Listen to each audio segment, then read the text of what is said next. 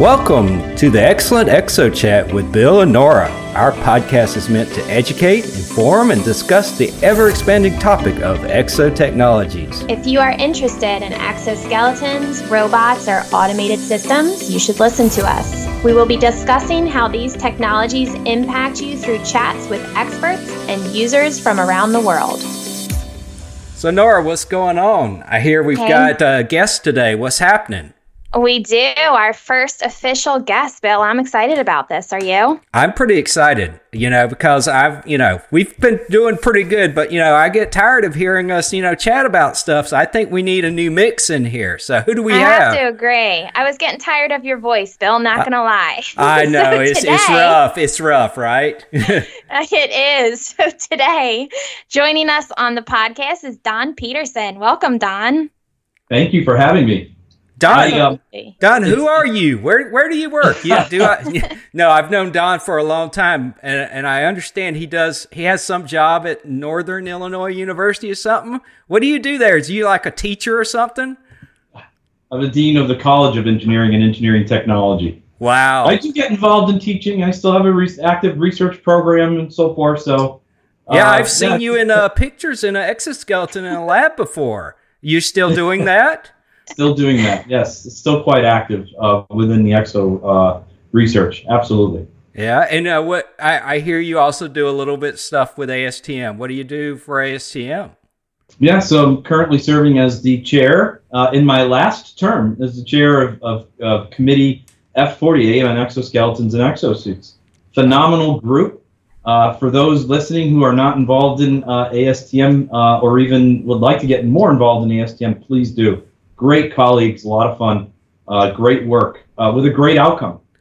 Yeah, it, it, I've been, you know, a pleasure to be involved with Don and a number of others in this, and and I fully agree with what Don said. It's a great group of people to work with and everything. And exoskeletons and exotechnologies is just a really exciting, rewarding area. And I think Nora was telling me earlier before we got on about, you know, we want to talk about how do we get more people involved with this and and how do you how do you get a is there a degree in this what how do you start you know Yeah, absolutely. I was very curious about this, Don. Uh, you know, kids are, well, I say kids, 18 year old young adults are looking at what colleges to attend and what they could potentially major in. And is exoskeletons an actual major? I'm assuming no. No, not really. Um, there's no uh, specific, that at least I'm aware of, a specific degree that you can get that says, you know, I have this uh, Bachelor of Science in exoskeleton or exoskeleton technologies or so forth. But usually, uh, these types of specialized technologies exist in, uh, for example, existing technology or engineering degree programs uh, as an emphasis. You know, you may see exoskeleton technologies outside of, uh, or, in, or excuse me, inside of a mechanical engineering program, for example for somebody who uh, is focused on that research and may offer some electives uh, on the particular technologies. You may find it in biomedical engineering where you have an individual uh, maybe having uh, more research focused uh, with exoskeletons focused on medical applications, rehab, and so forth. So uh, it's there, it's out there. I think awareness is, is how to get people involved at 18 years old as to where to go and who to be taught by and mentored and so forth, and what the opportunities are at those particular campuses for the, the work that's going on. This is where um, understanding uh, a researcher, right, uh, or a developer, an engineer might be developing uh, and researching uh, exoskeletons and exoske- uh, exoskeleton technology, smart technologies, embedded technologies, every different types of aspects. so so don so what'd you get your degrees in since there's like it doesn't sound like there's an exoskeleton thing what what did you do I didn't do anything. He accepted a call. that's a funny That's really funny. Okay, so he's he's Where did coming I- back in. Where did I ca- Where did I get cut off? we i was just asking you what'd you get your degree in Okay, so Oh. hold on. We're gonna we'll do one, two, three, and then Bill asks the question so that they can. Okay, go. so don what did you get your degree in Well, I got my degree in well, which one? That, that's right. So you got Yeah, more than one, right? So what what what were they? Yeah, what was the path? The uh, so the uh, my doctorate's in biomedical engineering. I have a master's in mechanical, and then I have two uh, undergrad degrees: one in aerospace aeronautical engineering, and the other in biomechanical engineering. Awesome. Wow, so you really had a lot of time on your hands. Um, a lot of grass growing under your feet. Sounds like Don. There was a lot of sitting around. You know, I was looking for something to do. Yeah. So, at what point was exo, you know, exo technologies brought up in your areas of study? Where did you really start first seeing that? Um, actually, very early on in my undergraduate education, um, it was more around the space program and what was going on for uh, spacesuit development, design, integration with uh, various robotics. Uh, some very forward thinking people about how um, spacesuits can be better uh, and so forth. So I, I was really introduced to the exoskeleton, exosuit area there. Uh, but then got involved in research under a NASA grant um, as a junior faculty looking at um, uh, essentially exoskeletons for hemiplegics or stroke patients, Wow. uh, and Wow. had a small a small grant to uh, go down the path of developing a very low cost system uh, that would focus on larger joint structures like elbows, uh, knees, things like that, um, not whole body or whole upper body or lower body. Uh, NASA was funding it because uh, even though the application of the technology was for stroke patients, they would be interested in this technology to be used in the International Space Station for resistance training because it was uh, much smaller, more contained, and even programmable from um, uh, Earth-based systems up to the space station in terms of, of the rehab or the training or the resistance training and so forth. So it was, it was cool, and that was really my kind of my formal entry Hmm. into the exoskeleton world, uh, and That's really really haven't cool. looked back since. Been involved since. Yeah.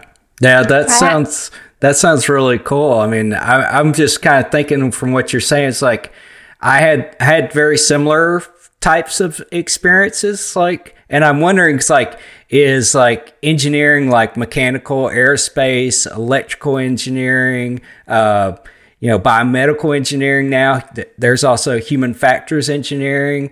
I- Is that like the natural entry point into uh, exoskeletons? Any of them. Okay. absolutely any of them are the entry points. I, I don't know if there's a natural one at this point. I think there's a natural one given on the given the institution that you want to go study at that has a particular uh, a professor uh, or research program uh, or laboratories that are doing it. Then that natural entry point would be whatever program those uh, faculty are under doing the work. If you know what I'm saying, but Yeah. so I, I really, it's a cross integration of a lot of disciplines that go into the development of uh, and safe implementation of these uh, these technologies.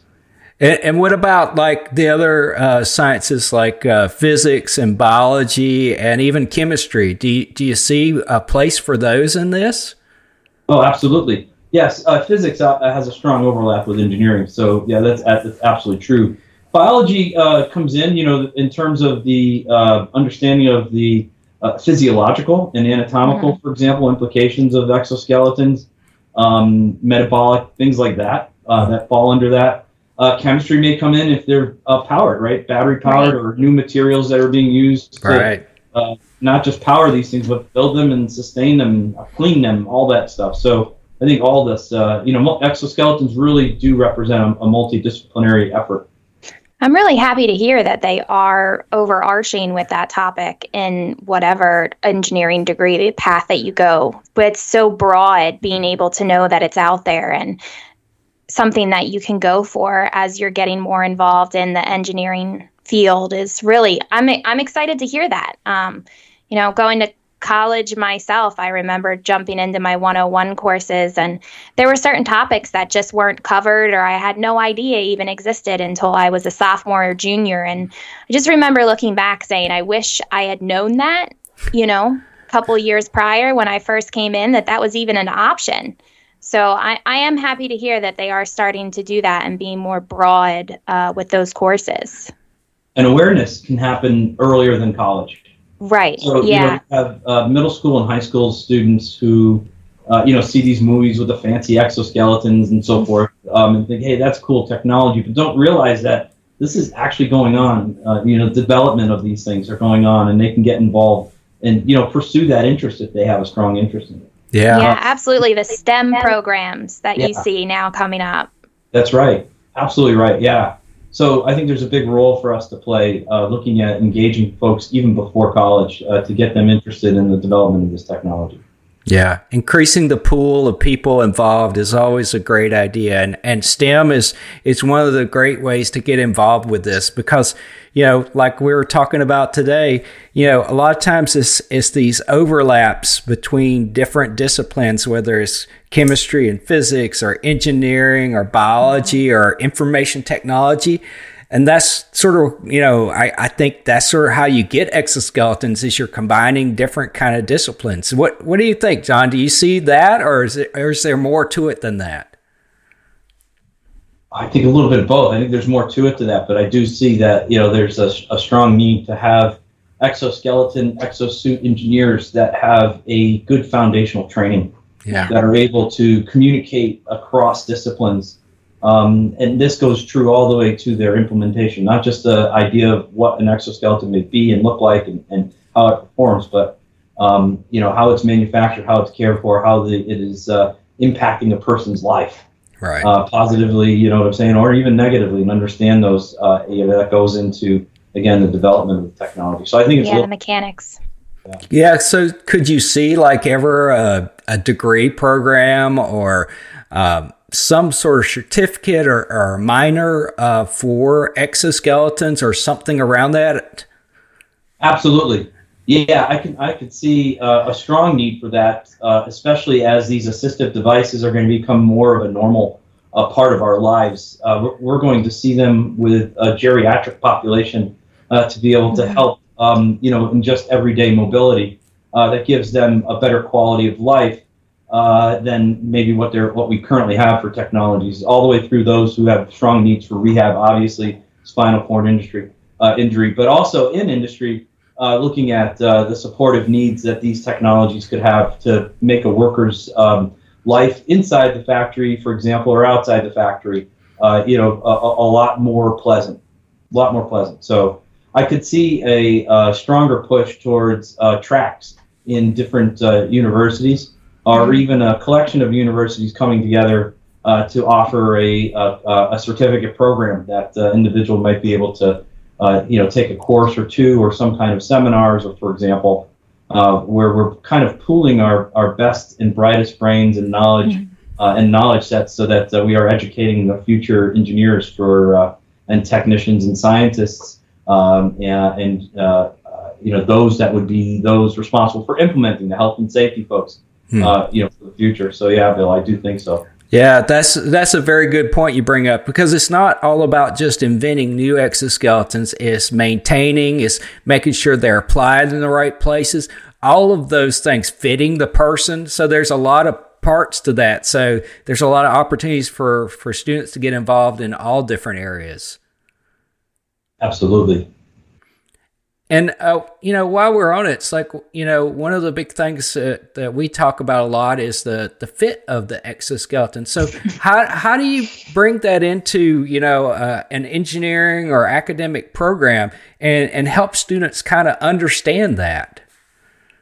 Well, you know, some of my own past work and even current work on tools uh, and uh, the impact tools have uh, and tool design has on an individual that are using those tools uh, we classically still see that uh, most tools are designed for certain male anthropometries uh, and not for females. So there's a, mm-hmm. there's a, problem with that. And I'm not talking tools, not just tools that you would see on a construction site or in a manufacturing environment. We're also talking about surgical instruments, whether they be in the dental office uh, or clinic or in the, the ORs, uh, operating rooms in, in various hospitals. Still designed uh, for the most part for targeting those that are, are male and of male uh, uh, uh, anthropometry, you know, size of hand and grip strengths and things like that.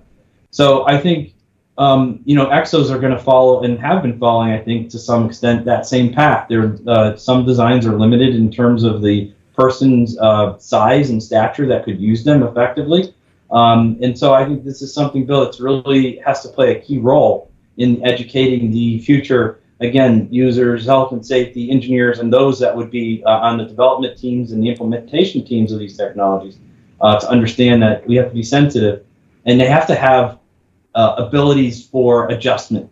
We have to get over right. those barriers of adjustability, right? And be able to make sure that these things fit you know, no pun intended, like a glove, right? Fit like right. a glove. Right. Really like yep. That fit accommodation has been a very hot topic. Uh, Bill and I actually, we were talking about it on a previous podcast, but we just spoke with a very intelligent um, and very well known individual who uses exos every day. She runs her own farm. And she was telling us how when she first put on an exo, it was not built to be worn by a female the fit was not right. Uh, you know, you take an exoskeleton that was designed for a six foot male build and you put it on a five foot two female, um, it's it's definitely not going to fit like a glove, like you said, Don. Uh, we've also seen some posts on LinkedIn about individuals who are looking more closely at this at a university level and a research level. So I think we're starting, if not in the thicket of fit and accommodating the users. Mm. Very much. I, I think, you know, it's, it's interesting because I, you know, and, and I'll date myself a little bit here. Don's much younger than I am. He probably doesn't remember this, but I remember going through um, mechanical engineering classes, and you know, we were, you know, we're told to to design a, a, nut or a screw or something like that. And you'd go to the back of the book and you'd look up in these tables and all this kind of stuff and you'd figure out how to do this thing. And and at no point in this was, you know, any kind of accommodation for, oh, a, a man or a woman or a large mm-hmm. person or a small person is going to be using a tool on this. That didn't even come up in the conversation.